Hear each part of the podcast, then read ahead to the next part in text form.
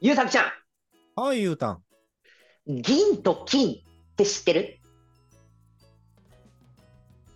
ほうほう、ああ、ああ、えっと、か、海事の福本先生がその前に書いてたやつ。そう、あってる合ってる。ああ、あったあったあった。正解で。す。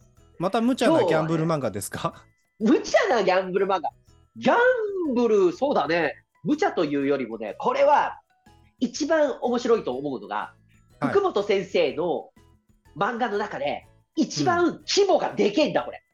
規模が、規模が規模がでかい。規模がでかい。そうすごく規模のでかいお金を動かす話だ。これをちょっと紹介させていただきます。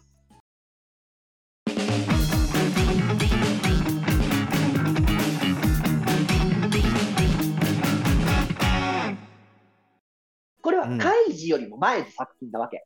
福本先生からすれば、作者さんからすれば前の作品なんだけど、この銀と金の評判が抜群に、みんなこれ大好き。なんかよく聞くし、え、え、実写映画化とかもされてたよね？実写ドラマ化かな？ドラマか。はあ、はあはあはあ、されてたんだけど、これは何がいいってさ、うんまずなんだけど、ね、最近の福本先生に慣れ親しんでいる私たちからすると、非常にお話がコンパクトにまとまっている。へえ、うん。読み切りやすいって感じですか？そうそうそうそうそう。開示とかだったらな、うん。何々編みたいなのがたくさんあっても、それぞれの編でうん。10巻とかさ、10何巻とかがバンバンバンバンって商談ってあるんだけど、そうそうそう、そう。なんだけど、だけどこの銀と金、10巻です。お なるほど、なるほど。コンパクトに収まっております。コンパクト時も、もともとが11巻だったんだけど、新装版を出すときに、はい。こう、それぞれの話で分かりやすいところで区切ろうっていうふうに、そしてそれを10巻にまとめてくださったっていう。なるほどね。いや、いいですね。その、昨今、コンテンツの供給があまりにも多いせいで、コンテンツを消化しきれない人が多いっていう話を、この間何かのニュースでキャッチしまして、はい。で、アニメとかは倍速で見るみたいなことが一時話題になったけど、もはやもう、第1話見て微妙だって思ったら即離脱するみたいなことが上等化されている。で、漫画に関しては、10巻以上あると、花から読まないっていう 人も結構いるらしくって、えー、だからこう、11巻だったらもしかしたら、ああ、もう、話は聞いたことあるけどやめとこうってなってたかもしれないところを10巻にしたことによって金と銀のこれから増えてくる読者っていうのが取りこぼされずに済む可能性がありますね。そうですね。まず、あとはね、この銀と金がね、いいなって思うのが、うん。さっきも言ったけど、規模がでかいから面白いんだ。もともとこの銀と金が連載されていたのが1992年。90おー結構前なんだ。そうそうそうそう。もうだから30年近く前か。30年以上前か。僕らが小学校入ったぐらい。かな？それぐらいだね。そうだよね。7歳とかだよね、我々。そうそうそう。それぐらいから、えー連載されて96年かそれぐらいだったから、意外とね、連載期間も短いんだけど、この時期に何があったって、日本でバブルだったんですよ。ああ、もしくはバブルが終わったっていう。そうだよね。終わったくらいだよね。そう。だから一番うん。人々がイケイケどんどんノリノリだったところと、うんそこから落ちていく。うんちょっとずつ閉塞感が出てくるっていう、その狭間だったんだよね。うんうんうんうんうんうんうんそこで、ギャンブル漫画。うん。うん。ギャンブルというにはちょっとあれかなと思いながらも、莫大なはい。額のお金が動く、ギャンブルをする漫画というのにこれが出た。ら、それはもうみんなちょっと楽しくて読んじゃうよねっていうので、まあ、それまでのバブル化自体も、ギャンブルと思ってないけどギャンブルみたいな、いくら跳ね上げたって次の人がそれ以上の金額で買うっていうことを、何の根拠もなく信じてた人たちが土地を転がしまくった、挙句に誰も最後買えなくなったみたいなね、ことがバブルだったと承知しているけれど、うん、まあでもあれはギャンブルでさえなかったか。なんかもうみんな思考停止で土地転がしてたって話だったから、それ、その熱狂が終わった後に、でもまだなんか一旗あげる可能性あるんじゃないかな当時の波に乗れなかった人たちみたいなのがあこういう手もあるんじゃないかみたいな夢を見るお金の稼ぎ方として大きい金額が動くギャンブルっていうのが描かれるっていうことだとなんかわかる気がします。そうだね。ただ、ちょっと優作ちゃんが思う、そういう描かれ方ではないんだ。ん？出てくるの、が、平井銀次っていう、平井銀次。うんうんこれがうんうんああ、えー銀の方。うん。そうそう、銀の方。銀の方は、この、裏のフィクサー、闇のフィクサーっていうのかな。日本はいはいはい日本の金融業界で、いうん後ろで操ってるフィクサーである。その平井銀次と森田哲夫っていうのが出会うところから始まるんだけど、はい。森田はその銀次のこと、銀次、うん銀、まあこの場合だと銀さんって呼呼ぶのが一番わかりやすいから銀さんって呼ばせてもらうんだけど、銀さんはまあ、もう、お年を召してるわけですよ。初老、初老ぐらいね。うんうんうんおじちゃんからおじいちゃんになる、それぐらいの方なんだけど、それでお手伝いをしたのが何かっていうと、うん。うん。段ボール箱を運ぶ。ただそれだけ。うんうん、段ボール箱をあるアパートの一室に運び込むということをしただけで、いくらだっけな、20万もらったのかな、その時。えそのぎ銀次が森田に仕事させたその内容は段ボール箱をあるアパートの部屋に運ぶことであるそのお給料が1日で20万だったってこと？そうそうそうそう。確かそうなんだ。で、何をするのかというと、うん金さんは、ね、アパートの中の、はい明かりあるじゃん。こう、引っ張ってつくタイプね。え昔ながらの。あれに、布をかぶせ始めるえだからそ。うん。外に明かりが漏れないようにする。うんで、そうなってから何が起こったって、そこにどんどん人が集まってくる。で、はあその人たちは何だったのかってなると、そのバブルの時にお金を失った方たちが、ほ銀う、銀さん、お金を貸してください。おーアパそのートの場での室を借りて金貸しを始める。そはう。で、もちろんそこでは、こう、土地を転がしたのを失敗した人とかもいて、でも甘い言葉でね、やっぱり、なんだかんだ言って、土地っていうのは価値があるものだから、確実に今後上がると思うから、お前にはこれぐらい貸してやるよって、甘い言葉をささやくんですけど、あ。うーん。銀さんが。ただそれは、よくよく銀銀さんの行動などを見ていくと、もう悪魔のささやきでしかないっていう、あえ銀さん悪い人なんだね。銀さん悪い人。へえ銀さん。悪い人ですよ。で、銀さんが何をしようとしているのか。はい。はい。莫大な金を稼いで、この日本という国を裏から操るということをしようとしている。うーん。うんなんか、いや、うんあの、いやい、いいつもさ、その、世界を征服するとか、日本を操るっていう人たちって、んな、なんでって思うんですよね。銀さんなんでそんなことしたいんだ？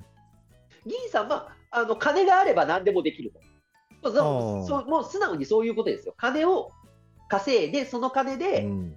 自分の好きなようにこの日本を裏から操るということをしたいということになってるのね。ああ、じゃあもうなんか権力欲みたいなものに取り憑かれてる的なこと？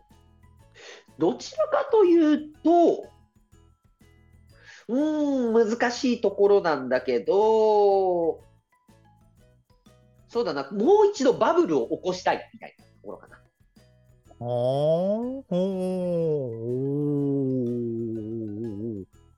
それでまたさらに稼ぎたいみたいな。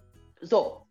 なんだけど、これのね、おまあ、最初の方にやるのが、その金貸しをしているところがええ。スタートじゃん。で、そこからも、森田がいろいろ頑張るんだけど、その時にポーカーやったり、あとうん。絵画の、絵画の心眼、うん。本物かどうかを見極めるとかさ、はい。そういうのやったり、あとは、えー百貨店グループの会長と、うん。とんでもない額の麻雀をやる。で、最終、うん。最終的には、銀さんは農林水産省の一大臣から金を巻き上げます。うーん。ん？だでつまりその、えっ、と、ん？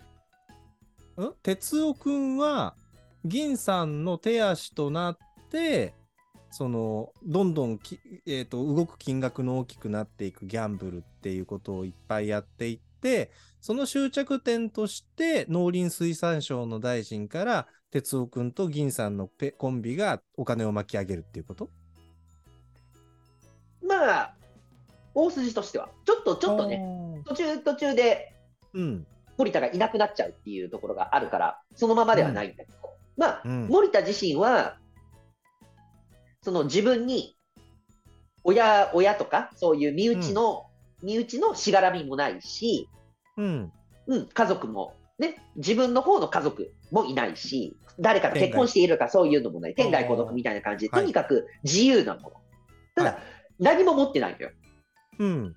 で、そんな森田哲夫が銀さんに会って、金に俺はなりたいんだ。銀銀を超えたいんだっていうところで、で、銀さんも金になれるようにうん。森田を育てていくっていうところがあるんだよね。えー、気に入られるんだ。気に入られる。気に入られた上で、あの、獅子は谷底へ自分の息子を落とすと、子供を落とすというところがあるのうで、うん、ん時代っぽいですね。なので、銀さんがうん。ある程度のお金は渡すんだけど、最終的にね、手に、森田の手にあるんだけど、その金を、何億だっけな、何億、5億か、はい、億にして、したらもう一度俺に連連絡をよこす。それでもう一度、お前と手を組もうじゃないかっていうので。んんだからある程度、うん。ある程度で、だから1億か5億か忘れたけど、とにかく元手がこんだけしかないけど、それをものすごい額に増やしてこい。で、そこまでできたら、もう一度俺と一緒に組んで、大きいことやろうぜっていうので。ああ、なるほど。最初に5億とか渡されたんじゃなくて、何百万だか何千万だか知らんけど、元で渡して、それを増やして帰ってこい。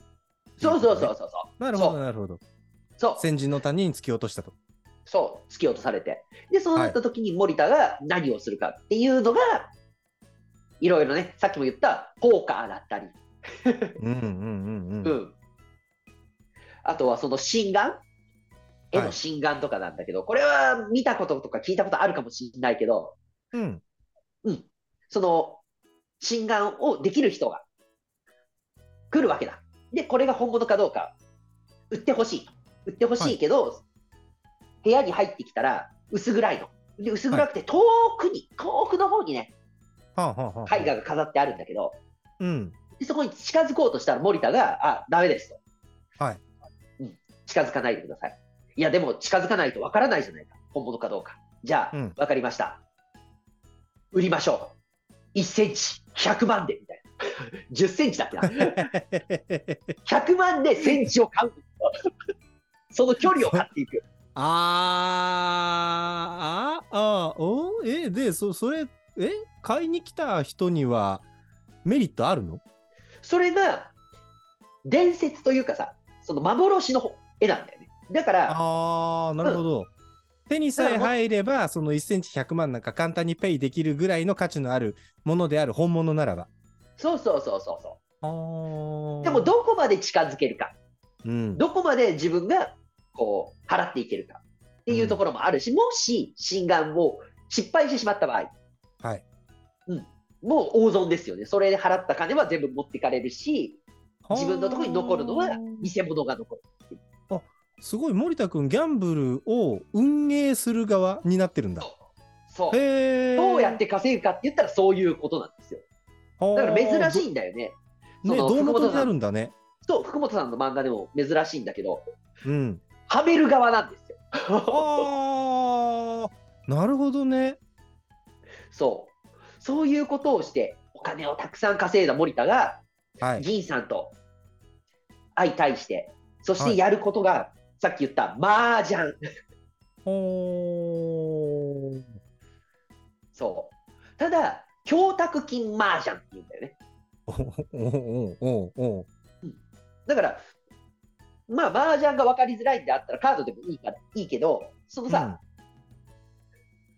カードを1枚引くっていうの、その行動にすら金を払わなきゃいけない。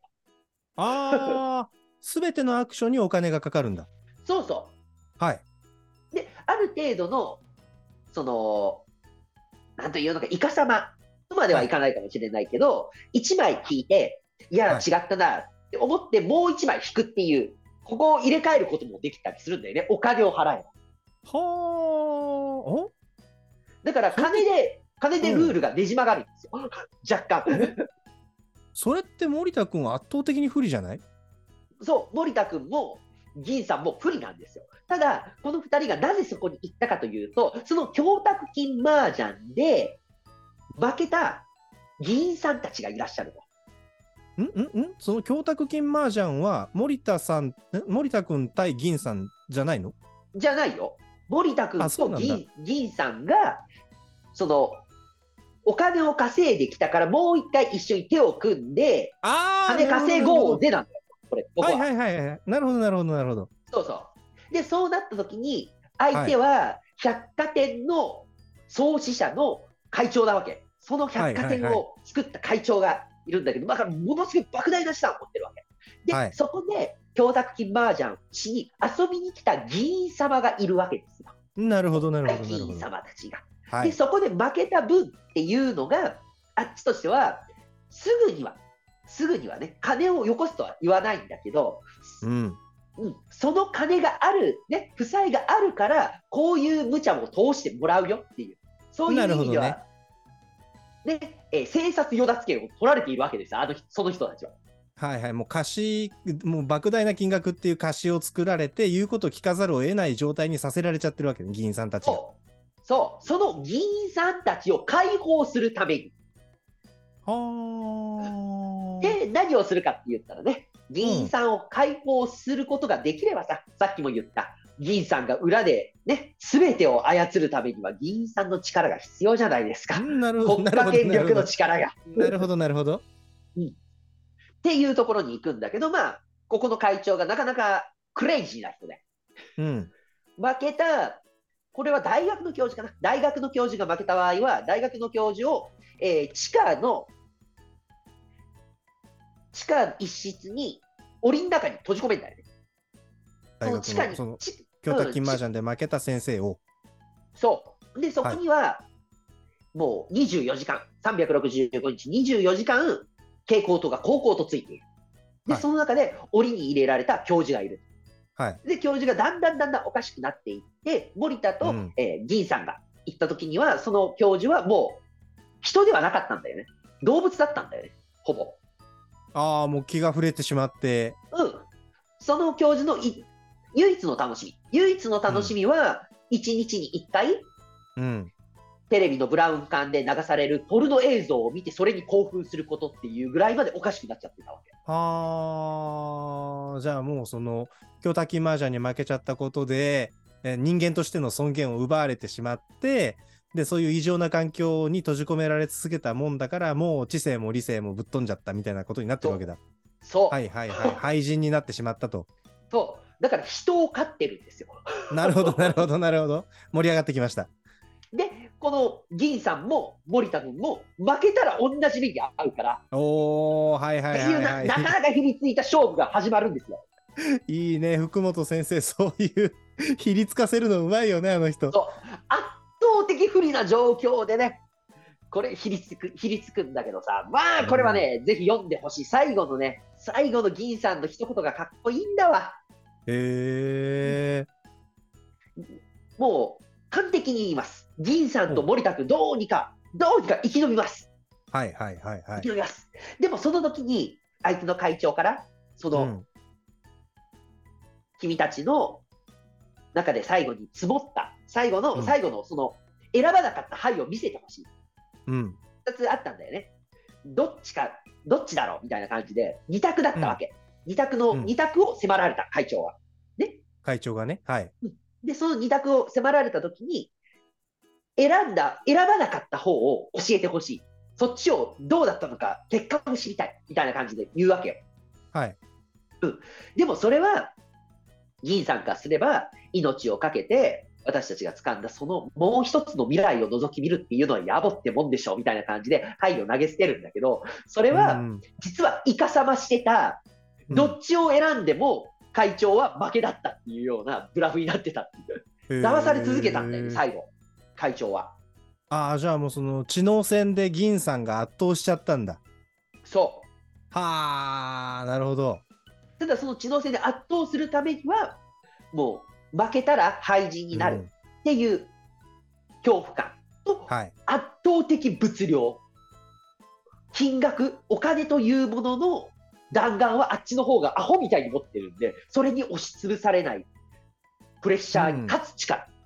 うん。いや、まあ、で、だってそうだよね。そこはなんかあの大事なネタバレのような気がするから喋らんのだろうなって思いながら聞いてるけど、うだ、うなんだっけな。えそれこそなんかひろゆきがさ、うん言ってなかったっけ、ギャンブルで絶対勝つ方法は相手よりも圧倒的な資金を用意することだみたいな話してて、その、なんだっけ、相手がもうこれ以上ベットできなくなる。え、だあなんかわかんない。忘れちゃったけど、銀と金の今回の供託金麻雀の件に関しては、だから相手よりもイカ様の回数が多ければ、すごい単純思考すると、それで負ける要素ないわけだから、そのそれぞれが持ってる資金の過分が勝敗に関係ない状態に持っていかなきゃいけないもんね。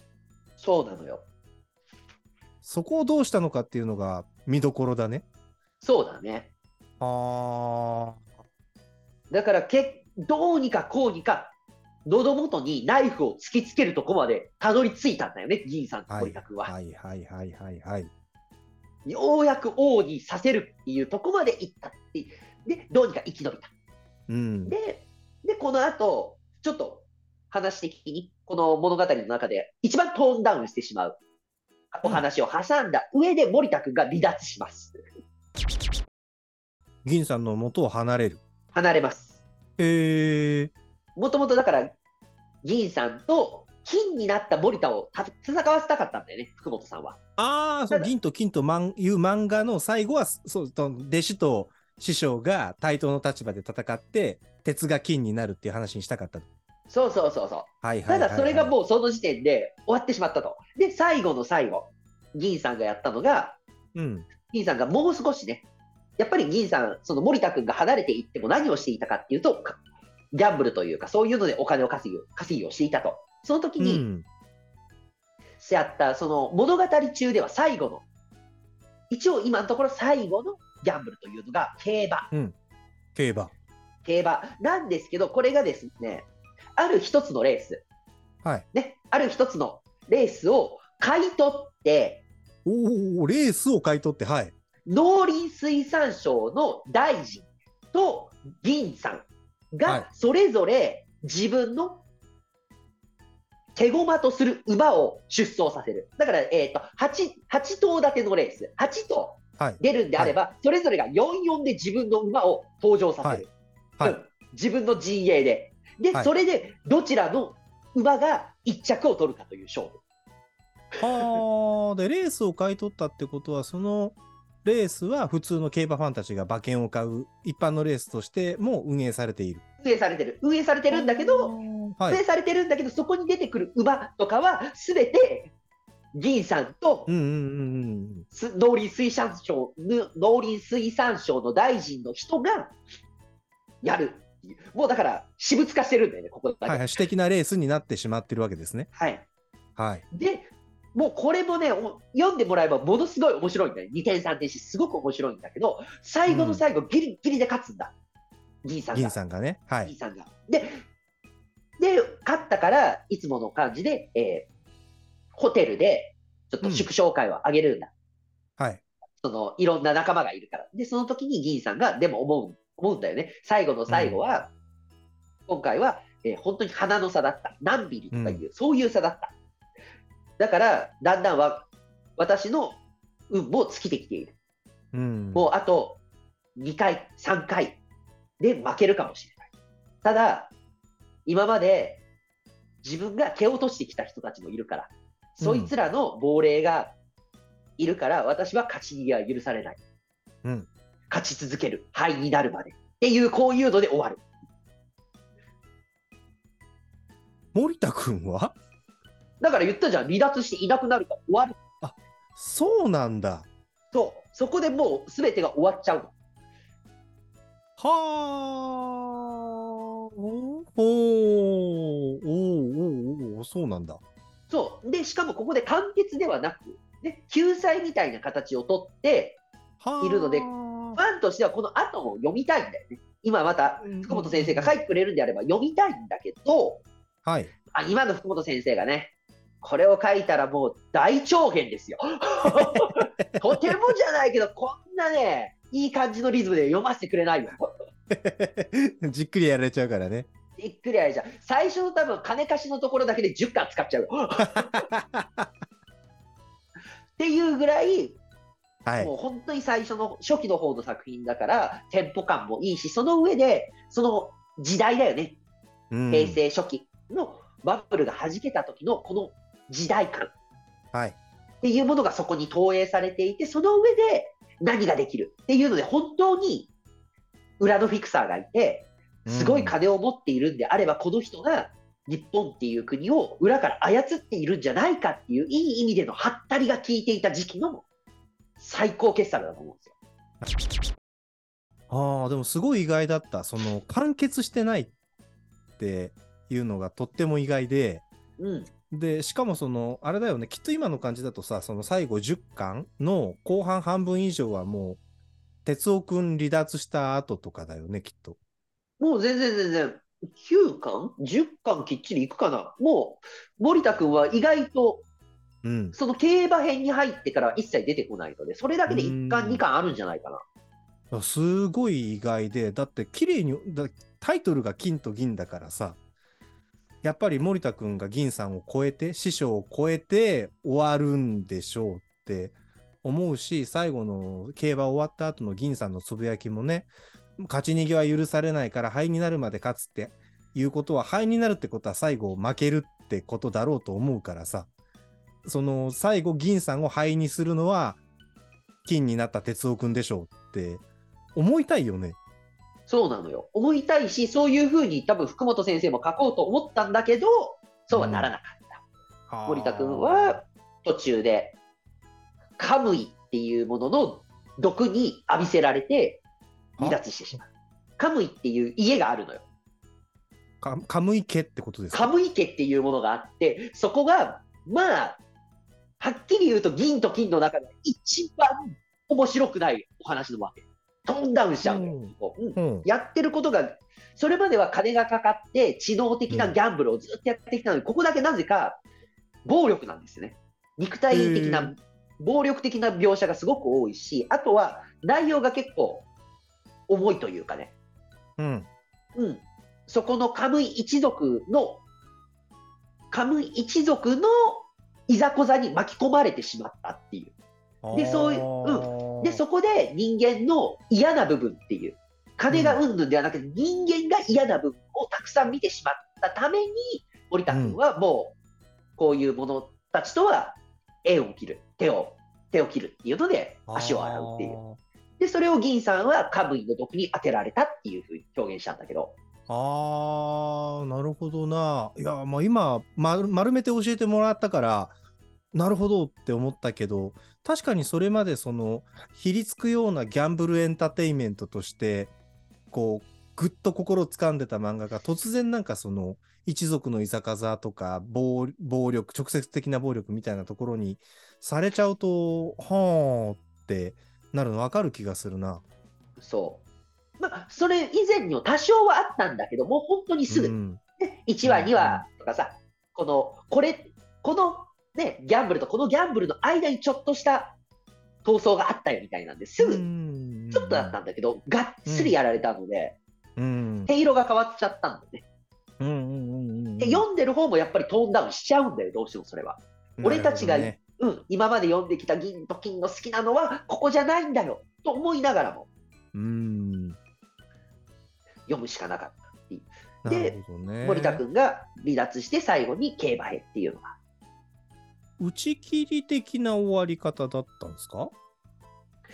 打ち切り、打ち切りというよりは、まあ、打ち切りなのかもしれないんだけど、その理由としてはね、その、うんさっきも言ったけど、銀さんが何をしたいって、日本を買いたい、国を買うほどの金を稼がなきゃいけない。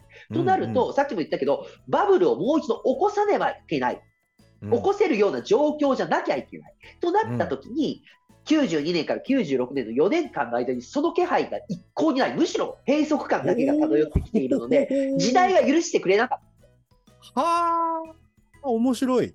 そうだから議員さんがいくら、ね、お金を稼ぐ手法だったり、頭が良かったとしても、時代がそれを許してくれない状態で議員さんはあと2、3回できっと俺は負けるだろう。はい、になるので、あ勝ち続けるはいになりますっていう、そこで終わってる。だからもしかしたら、ものすっごいバブルが来たら、銀と金2みたいな感じで、この続きが書かれるかもしれない。ー なるほど。日本経済の復興をもって銀と金も第2部が始動する。可能性はあるかもしれないけど、へえ、面白そう。ただ少なくともね、この20、30年間、そのようなことは一度もないのい。で、そうでした、そうでした。救済でございます。そうですね。そして残念ながら今後もなさそうっていう感じですね。ね今のところね、面白いな。そういう形で社会、日本経済の影響を受けた漫画があったんだね。そう。だから、ああの時代でしか書けなかったんだよねっていうところも、ここにつながるんだけど、すごいね。時代とともに始まって、時代とともに終わっていった漫画なんですね。すげえ。そして明確に終わりとは言われていないっていうのが、そうですね。ね、それぞれの人生みたいじゃないですか。そこに描かれているのは、うんその人の一部、人生の一部だけであって、その後もまだ続いていくっていう、この余白のね、余韻の部分っていうのがとてもいい。い。いやー、そうか。もう、イフストーリーでもいいから、2回目のバブルの話読みたいね。ね、読んでみたいけど、まあ、長いよ。今から書かれるとね。そうそうそうそう、今から書かれると、バブルだって言って書き始めて、書き始めてる間に、バブルが終わっちゃう可能性があるから。いやいや、実際にバブルが起こってるかどうかは別にもいいんですよね。でもそれぐらいね、ものすごい長くなっちゃうから、そうだよな。うん、ファンとしては見たいけど見たくないっていう、いつもの状態ですね。はいはいはいはい。じゃあもうこれが銀と銀と金なのだっていうところに、まあその最後のちょっともにょっとするところも含めて、みんな納得してるっていう感じなんだね。そうだね。じゃあまあとにかくあれだね、銀と金、今一通りの概要とどういう決着がするっていうところまで話聞かせてもらったんだけど、冒頭でお話ししたサイコンのコンテンツ型時代においてコンテンツを完走しないという選択をしているあなた。あなたですよ。これを今見ている、あるいは聞いているあなたですよ。えー10巻以内で終わる。しかもこういう風に決着するという、えーところまでユーダ説明してくれました。そして、供託金麻雀。果たして銀さんと哲夫くんは圧倒的な資金力の差をどのようにして埋めるのか。その埋めるドラマを経て、ユーダが教えてくれた銀さんの名台詞ね、俺たちの勝ち取った未来を覗き見るなんてやぼったもんだぜっていう、そのカタルシスは間違いなくあるので、どうやってそのカタルシスに上り詰めるのかということをぜひね、その目で、えー確認していただきたいと思います。コミックス全部で10巻、えー満喫2時間のプランで2回行けばきっと読み切れますので、ぜひね、あの、ゆっくり漫画読む人もね、楽しめると思うので、ぜひ行ってみてください。じゃあ、えー今回も面白かったぞとか、俺はあのエピソードが好きとか、会長の、会長銀さんのセリフだったらあれが好きとか、哲夫くんのあのセリフが痺れる、なんてのがあったらぜひコメント欄で共有してください。えー面白かったぞとか、もっとやれとか、応援してくださる方はぜひチャンネル登録と高評価もよろしくお願いいたします。それでは、今回はこれで終了になります。ありがとうございました。ありがとうございました。